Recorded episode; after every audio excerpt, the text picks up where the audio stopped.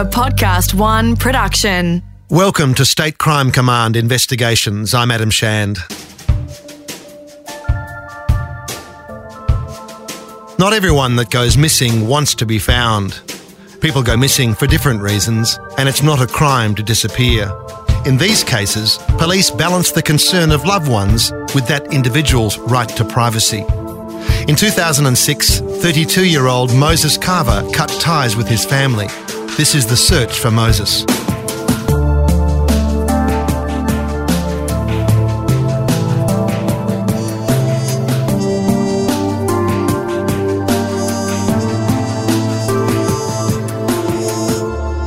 So, just after Mo went missing in 2007, I left Australia to go and study hotel management in Switzerland, and I ended up staying in Europe permanently.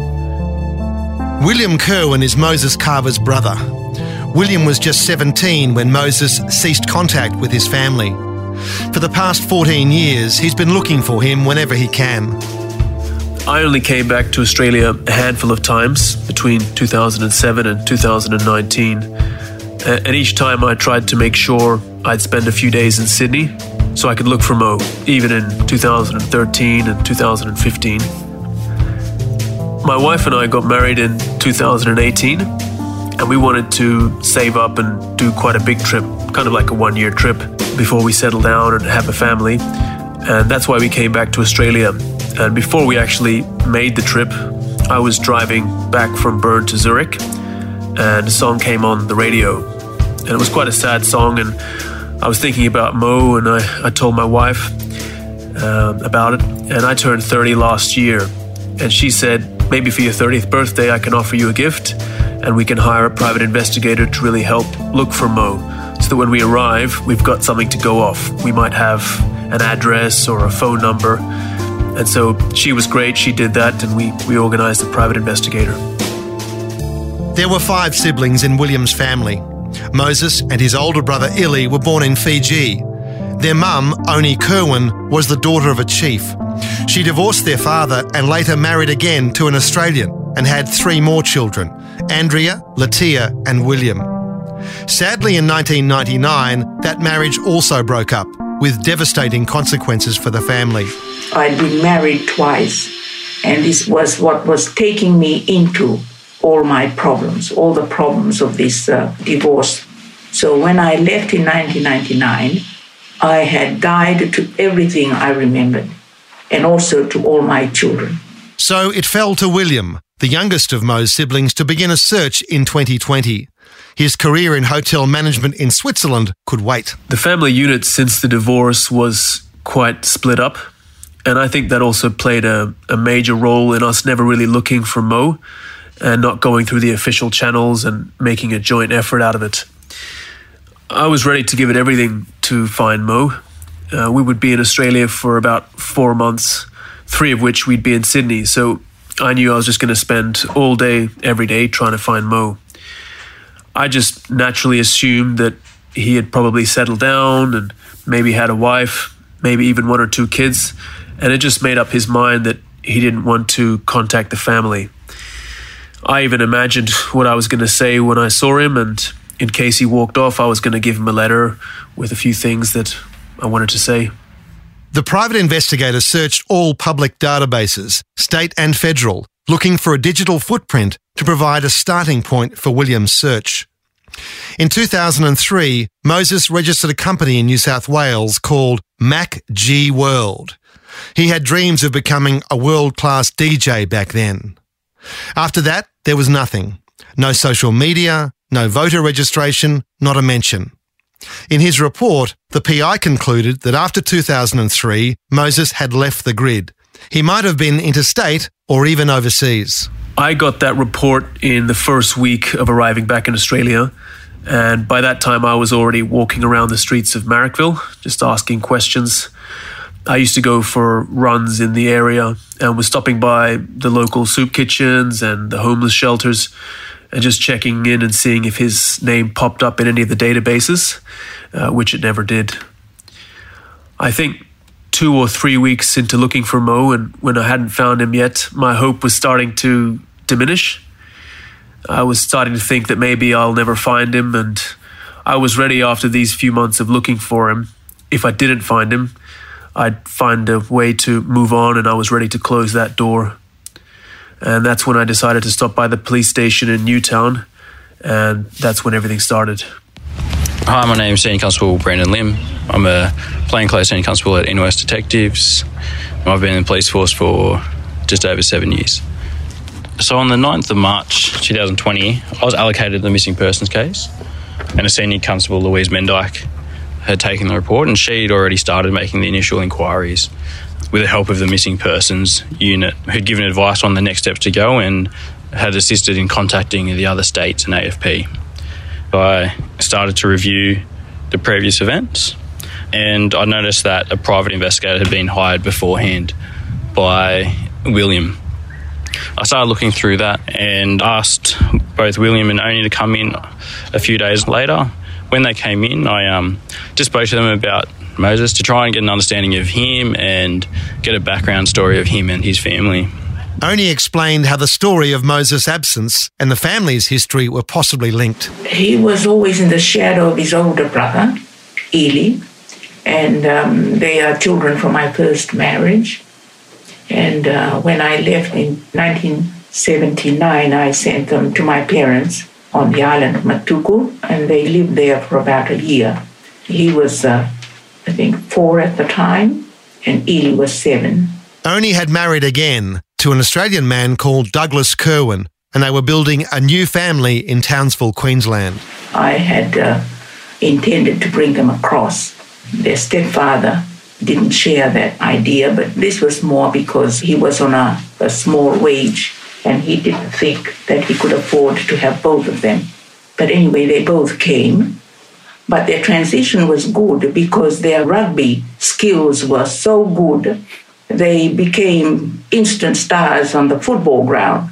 And Mo was so good that uh, the Queensland team or one of the teams picked him. This boy was so skilled in every way that uh, the teachers or the, some of the parents would come to pick him up every Saturday morning to take him to the football. Oni and her new husband Doug now had three children plus two teenagers, Illy and Mo, living in the house.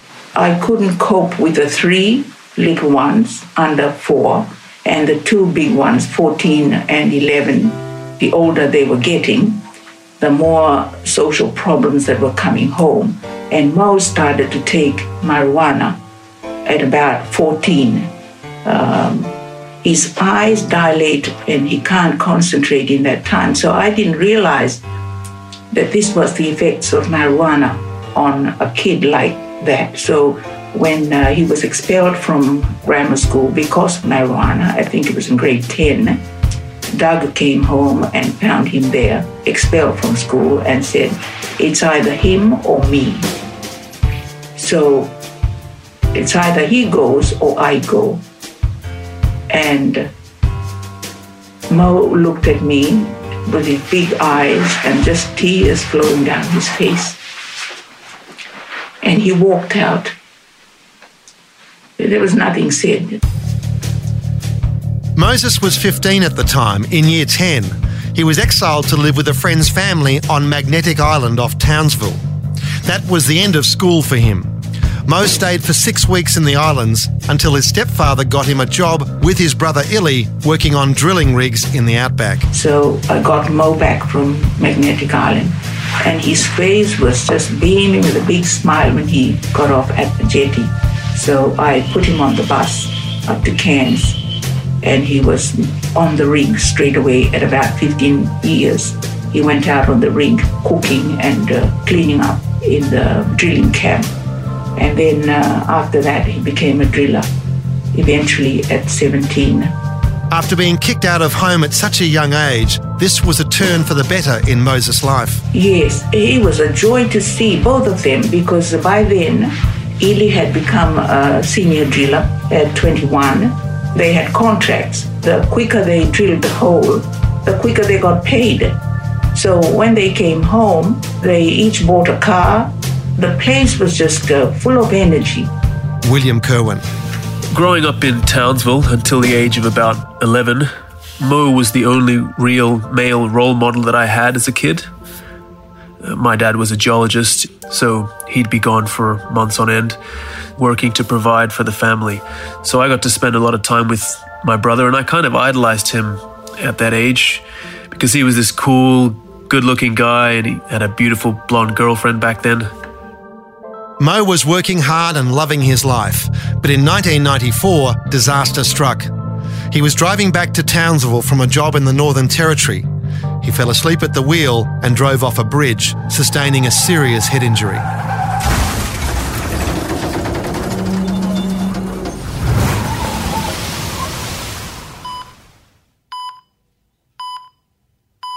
When I went to the hospital, I found him in such a bad, you know, he was like an elephant man. And he wanted to fly back to Townsville with me, but the doctor said, You can't fly. He said the pressure would hurt his head. But uh, a few days later, he arrived in Townsville, knocked on the front door. He had a cap on, but his head was still heavily bandaged. He'd driven down with a mate of his from Darwin to Townsville. That's uh, quite a distance. He, he stayed for about a month or a few weeks, and then he was back at work. But he was out every night after that.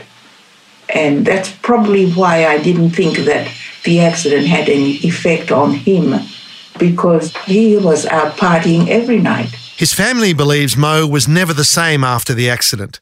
He seemed to recover well physically, but his path in life seemed to change.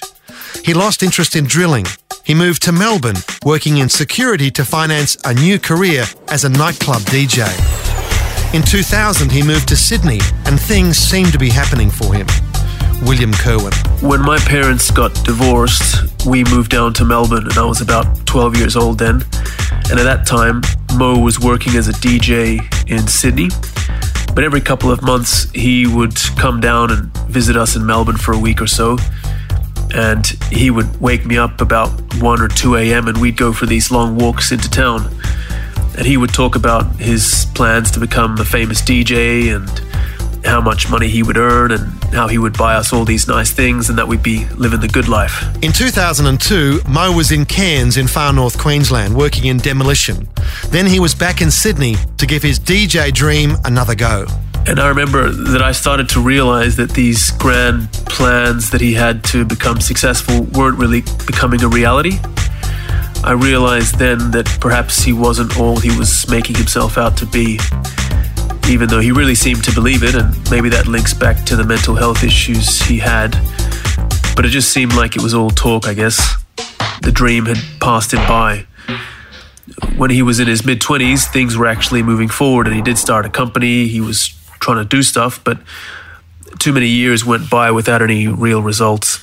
In 2005, Oni had left the family and was living in Canberra.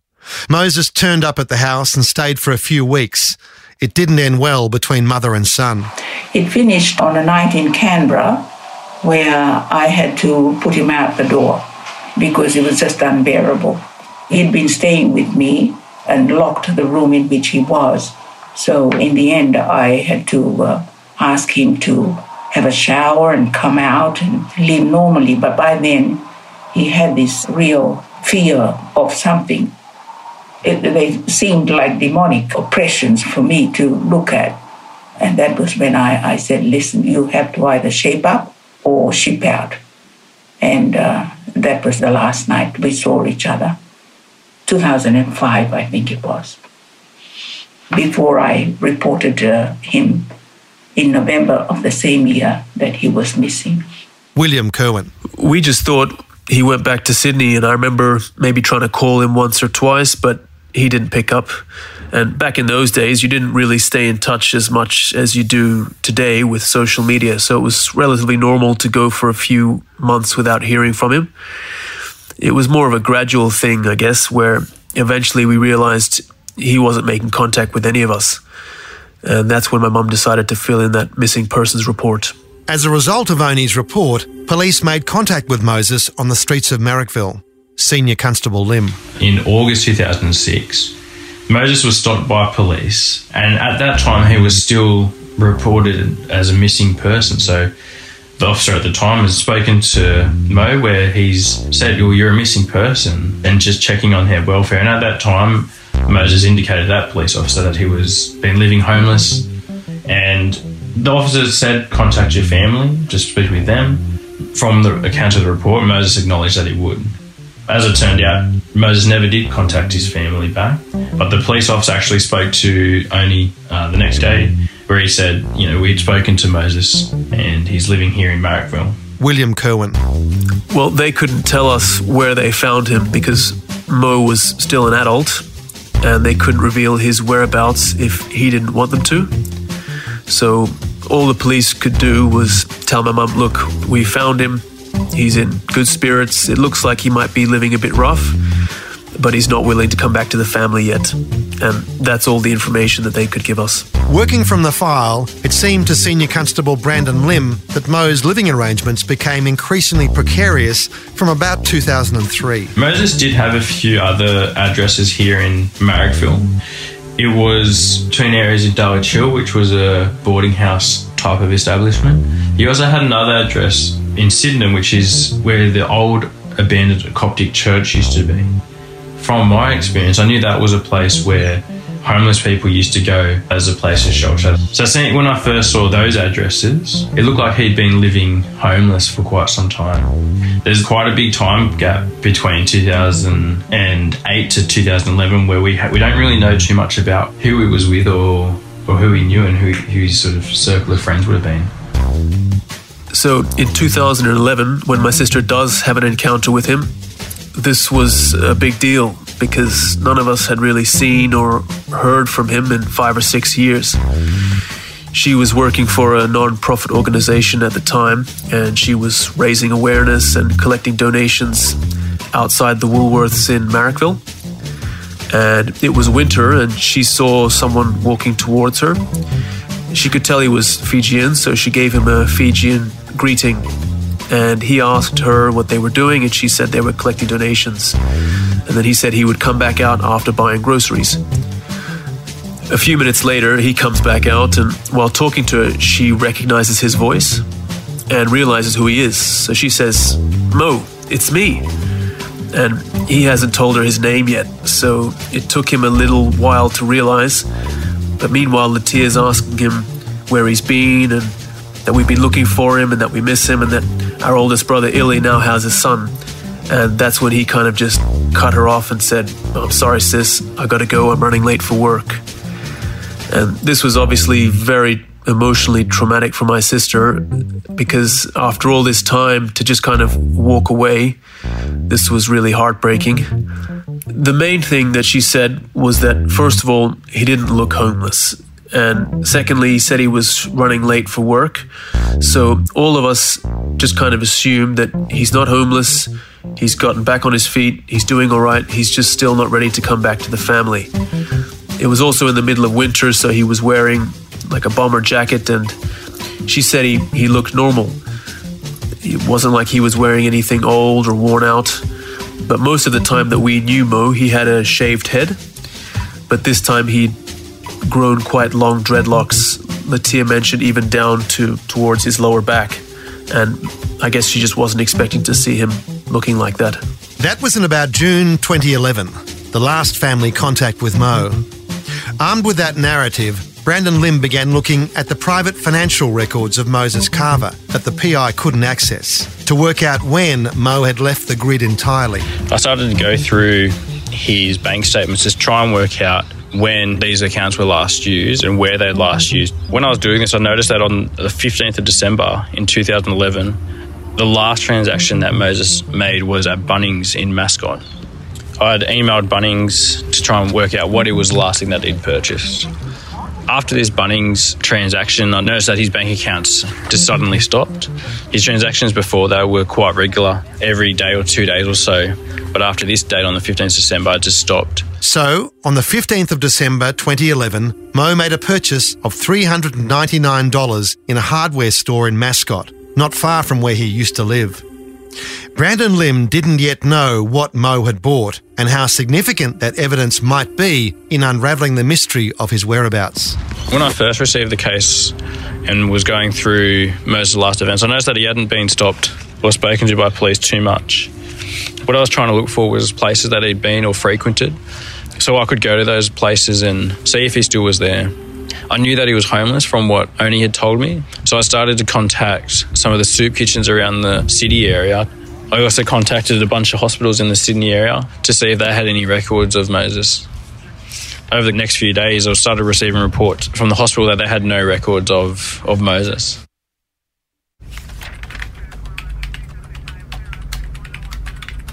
It's a cliche in the police, but it holds true. The answer is usually to be found in the file, and so it proved in Moses Cava's case. Plainclothes Senior Constable Brandon Lim went back through all the reports of Mo's interactions with police in inner city Sydney. Contrary to what he'd told his sister in 2011, Moses Cava had been homeless for more than seven years at this point. So, where had he been living? Mo had been seen in Tempe and in Earlwood. Those reports were calls from the people of the community to say that there's a homeless person living in this park. Then police had gone there, had spoken to him, seen that he was just a homeless person, that it appeared to be okay, no real issues, so then they just made a record and left him be. One information report from October 2006 caught Brandon Lim's attention. It was from a uniform officer, then Constable Peter King. My name's Senior Constable Peter King. I'm at Inner West as well. I've been in the police for about coming on 20 years. So back in 2006, I was working in general duties and on the push bikes at Marrickville Police Station. At that time, I met Moses Cava a couple of times, just saw him around the street. I've spoken to him on a few occasions. Then on the 15th of October 2006, patrolling on the push bikes, I was riding along the Cook River at that point, I was passing the mausoleum of Thomas Holt. The family mausoleum had been created in a natural rock overhang with thick stone walls that contained 10 burial niches. But the builder Thomas Holt and his family were not interred there. A very wealthy man, Holt owned a vast network of insurance agencies and hospitals. He was in the wool trade and gold mining, railways, and many other businesses. In 1857, Holt purchased land at Marrickville and built a home called the Warren that was a landmark for years. Holt returned to England in 1881 and sold the house but kept the land around it, including the mausoleum that he called the Machpelah, or the Cave of the Patriarchs, Abraham's burial site in the Bible. Holt wrote on his departure from Sydney, Thank God it has not yet received a tenant. A few years later, Holt died in England and was buried there, leaving his Sydney mausoleum empty for more than a century. Maybe that had changed in 2006. Peter King again. As I was riding past, I sort of noticed that there was a small cave type of thing next to the mausoleum. And I noticed there was a piece of material and had been draped over a couple of milk crates. Obviously, being suspicious as I am, I had to go and investigate it. So I walked up into the cave, moved the milk crates and the material, crawled in on my stomach because it was quite a small little cave. You had to crawl in on your stomach. Went in for about four to five metres, the cave. The shallow cave, more like a burrow, led to the corner of the stone wall where it met with the rock face. There was an opening just big enough for a man to enter the crypt. As I was crawling into the cave, I was calling out, hello, hello. It looked like the little cave had fresh movements in it. So, anyway, I'm halfway up through the cave and I hear this voice. And it says, Excuse me, this is my home. Do you mind? Obviously, being a bit startled that someone was actually in there, I said, Sorry, mate, do you mind coming out? I just want to have a chat with you. So I crawled back out, out of this little cave, and about two minutes later, Moses came crawling out of the cave as well. Obviously, I recognised Moses at the time. I'd seen him a few times and spoken to him once or twice. So after Moses comes out of the little cave, I'm having a chat with him just to find out what he's doing there, if he's living there. He's very internalised. You could tell he had some kind of mental illness, possibly schizophrenia. You don't know. But when you're speaking to him, you can tell that there's more going on in his mind than just the conversation between you and him. As he comes out, I would probably describe him as being slightly dishevelled. He wasn't too bad, but you can tell he wasn't really looking after himself. But he seemed happy. There was nothing to suggest that he was going to do himself any harm or he was going to hurt anyone else. He was just living in this cave and he was happy living in that cave. I found him to be quite suspicious and defensive, which I had to break through those communication barriers, obviously, to get the information that I required. To do that, I had to let him know that he hadn't been doing anything wrong, that it was okay for him to live there, and that I wasn't there to harass him or intrude on his way of life or anything like that. Only that I wanted to know his details just because I was worried something might happen to him in that cave or anywhere else. And I'd just like to know who's living in the area. At the time, I was thinking the potentiality of what could happen if he died in that cave. So while talking to Moses, eventually I got to his family and I asked him about his family, if he had family in the area or anything like that. He told me that he didn't and that he hadn't spoken to his family for a while. And then I brought up, what if something happened to you? Would you want your family to know about it? I noticed that he had to think about it and he decided to give me the information with his details. He didn't really want to talk much other than to tell me that he was felt safe living in this cave. He doesn't cause any trouble and that he wasn't doing anything wrong. And I respected that and that was it. I got his details and I put an intel on in relation to him living in that cave. Brandon Lim. Going through those reports is when I came across the intel report that was made by Peter King in 2006. So I had a read of it and saw that he was seen living at this Thomas Holt mausoleum. I essentially said, Hey, Pete, do you remember this person called Moses Cava? And I reminded him about this report that he put in 2006. And then he sort of goes, Oh, yeah, actually, I do. And he told me about what happened when he seen him. And that it's very well likely that he could be, still be there. So we've come down to the mausoleum. The Thomas Holt Mausoleum is just a few metres from a bicycle track by the Cooks River. There's a small seating area in front of the sandstone burial vault. Unlike 2006, there were no signs of recent activity. Vegetation was growing in the small cave formed where the natural overhang met the sandstone blocks of the crypt. Peter's decided that he'll crawl through to see if he's still in there. It's a small hole. You're pretty much crawling in on your stomach. There's no room around you. You couldn't fit two people in at once, that's for sure. So I'd never been all the way in. So when I got finally got to the back of the hole, there was two milk crates that were blocking the entrance between the end of the hole into the mausoleum. So I've had to push them forwards and slide my way into it. I remember when I first got in there, there was a lot more room than I realised. So the size of the mausoleum would be about five or six metres by four metres. The floor was very uneven. There was carpet on a lot of the floor. There were bits of belongings all around the area. Just inside the entrance were like a small gas stove with some cooking utensils and a pot. So at that point, I just stayed at that junction between the end of the cave and into the mausoleum. Had a conversation with Limmy, yelling out to him. We decided that I'd come out and grab his phone so I could do a recording on his phone of just what was in there. And the second time I went in, I went in a little bit deeper. And at that point, I was came up towards the front of the mausoleum a bit. And when I turned to my right, I could see what was looked like a leg bone. And then got up a little bit further, and that at that point I could see a human skull. So then I called out to Detective Lim. I said, He's here. And his response was, What? I said, He's here. And he went a bit quiet. SC Lim.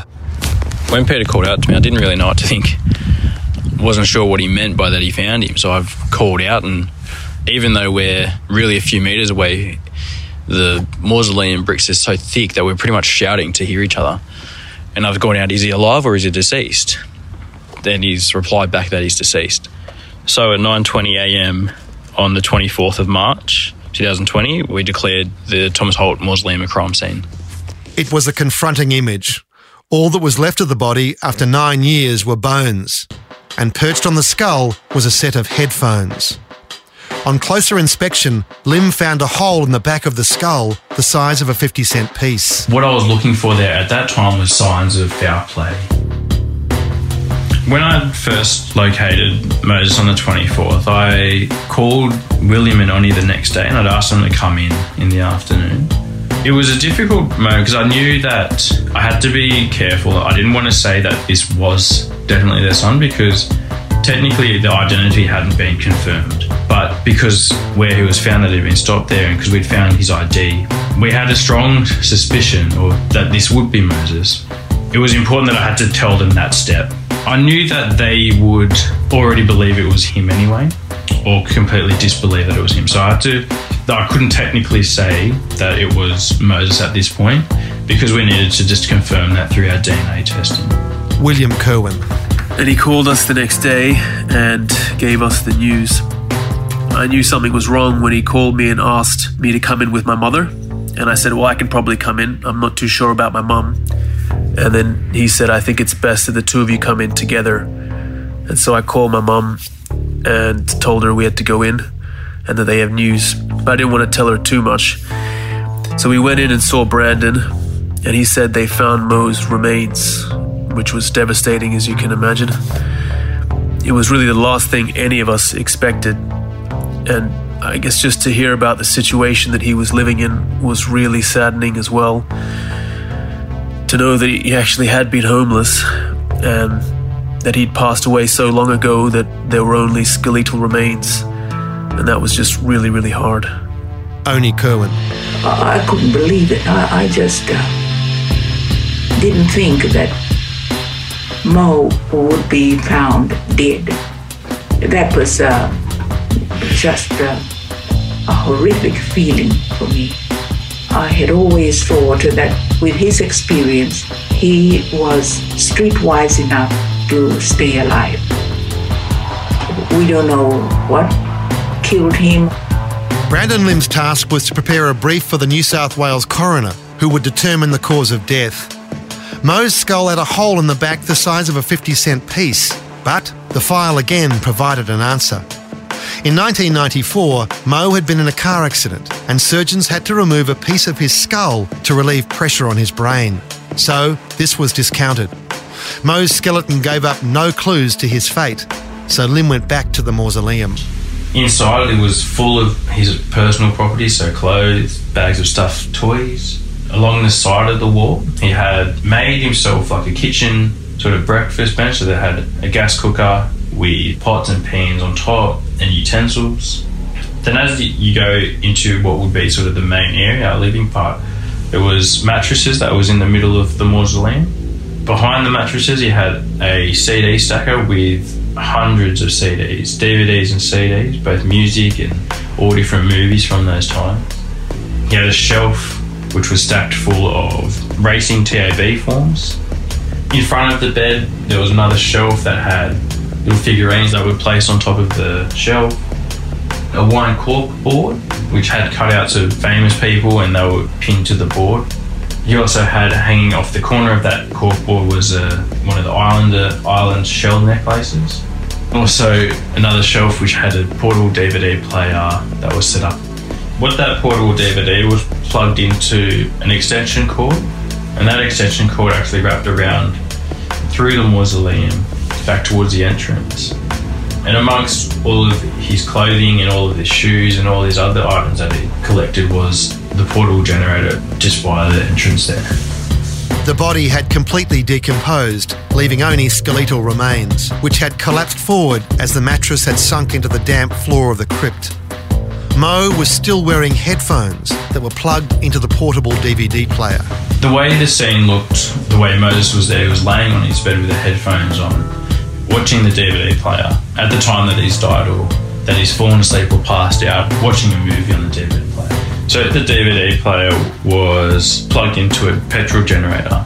And we noticed that it was quite a new generator. It stood out. It didn't look weathered or didn't look old like much of the other stuff that was inside that mausoleum. After seeing that, we noticed that the box of the generator was also inside the mausoleum. To this point, Lim had been looking for signs of murder, but then he remembered Mo's financial transactions. The last was in December 2011, a $399 purchase from Bunnings. It was actually when I was reviewing the footage from the when I videoed inside and photos That's when I saw the generator in there. That's when it sort of struck out. When, oh, that's a generator. That's an item that you would get from Bunnings. Could this have been the last thing that he bought from Bunnings? I believe I, I already sent off the information to Bunnings, but I hadn't received a reply. When we did go into the mausoleum, we knew that it was on the 15th of December, but we didn't know what he actually bought yet. A few days later, they were able to send me a copy of the actual printout receipt. It was a Kipor petrol generator that he bought that day. Mo Cava had bought a 700 watt petrol powered generator, which was about the size of a small esky. These are designed for outdoor use, and you're advised to never use one within five metres of your home, let alone inside a crypt. Carbon monoxide is an odourless, colourless gas that kills without warning. It claims the lives of hundreds of people every year. Mo had positioned the generator just a metre from his bed. He would have been overwhelmed by the fumes within minutes in the stuffy atmosphere of the crypt. This was now looking like death by misadventure. Mo had miscalculated the risk of the generator, which incidentally was silent running.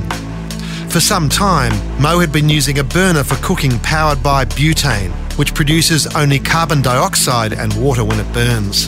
Yeah, and the gas cooker was only a small sort of portable gas cooker with the, the small little butane refill rechargeable ones. It was towards the entrance, so he may have had some idea that the fumes from the gas cooker would leave through the exit. So the burner was placed near the entrance of the crypt, allowing some ventilation. The generator was right by Mo's bed, a fatal error perhaps. The generator does come with clear and explicit warnings about its lethal potential when used indoors. Mo might have seen these warnings as he unboxed his new generator on December 15, 2011, and ignored them. He filled the tank with petrol, turned on the power, and settled back to watch a film. When we went back in to do the secondary search, noticed that it was still switched on, and looking inside, it was empty. And the crypt remained undisturbed ever since, frozen in time at the 15th of December 2011 when Moses switched on the generator and selected a movie. The movie was Changeling, a 2008 mystery based on real life events. So the case is actually still before the coroners now. So in terms of a final cause of death, hasn't been determined by the coroner yet. After the second search, I then began to build my report to the coroner as to why I caused the death.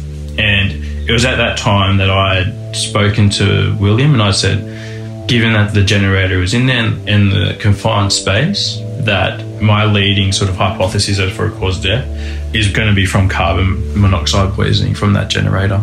There is no evidence that Mo took his own life. His family is coming to terms with the choices that Mo made, which ended in Machpelah, Thomas Holt's Cave of the Patriarchs. Oni Kerwin. You know, I'm a Christian person and I uh, read the Bible and I pray and I know that there is a the world of the spirit. I'm aware of that. And uh, where he was found was just like he had uh, abandoned himself into the the world of the dead, really. And that was uh, an area I had to uh, to really uh, grapple with. William Kerwin.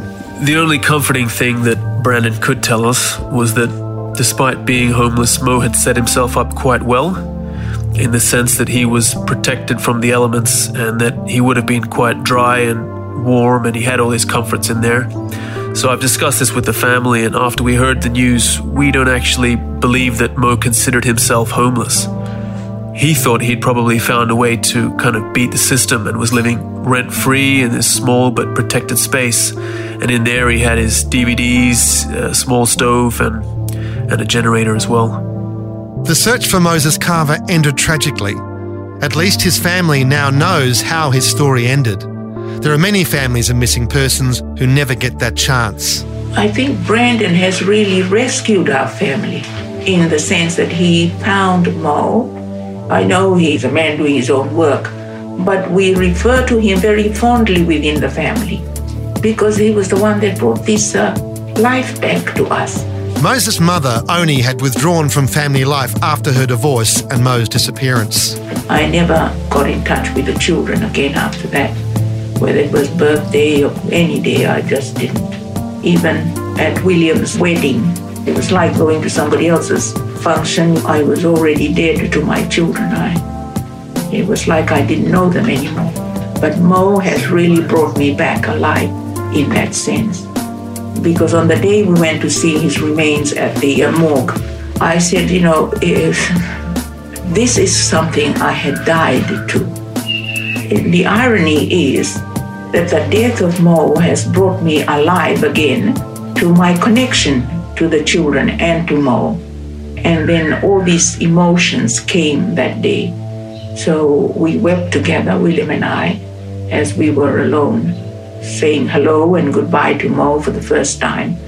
It, reflected the day I walked into the hospital in Darwin. He was all wrapped up in white sheets and white bandages, everything. Only this time, it was almost like that with a crack on the head facing us when we walked in. And uh, that image just brought me back to life. The search for Mo has almost been like an excavation of our past as a family. Mo was a very family oriented person, very sensitive, and in a way, his parting gift was to bring us together again. And I think that's the silver lining that we look at. We're now having a lot more contact together as a family with our parents and together as siblings. And that just wasn't there beforehand. So we like to think that was Mo's parting gift.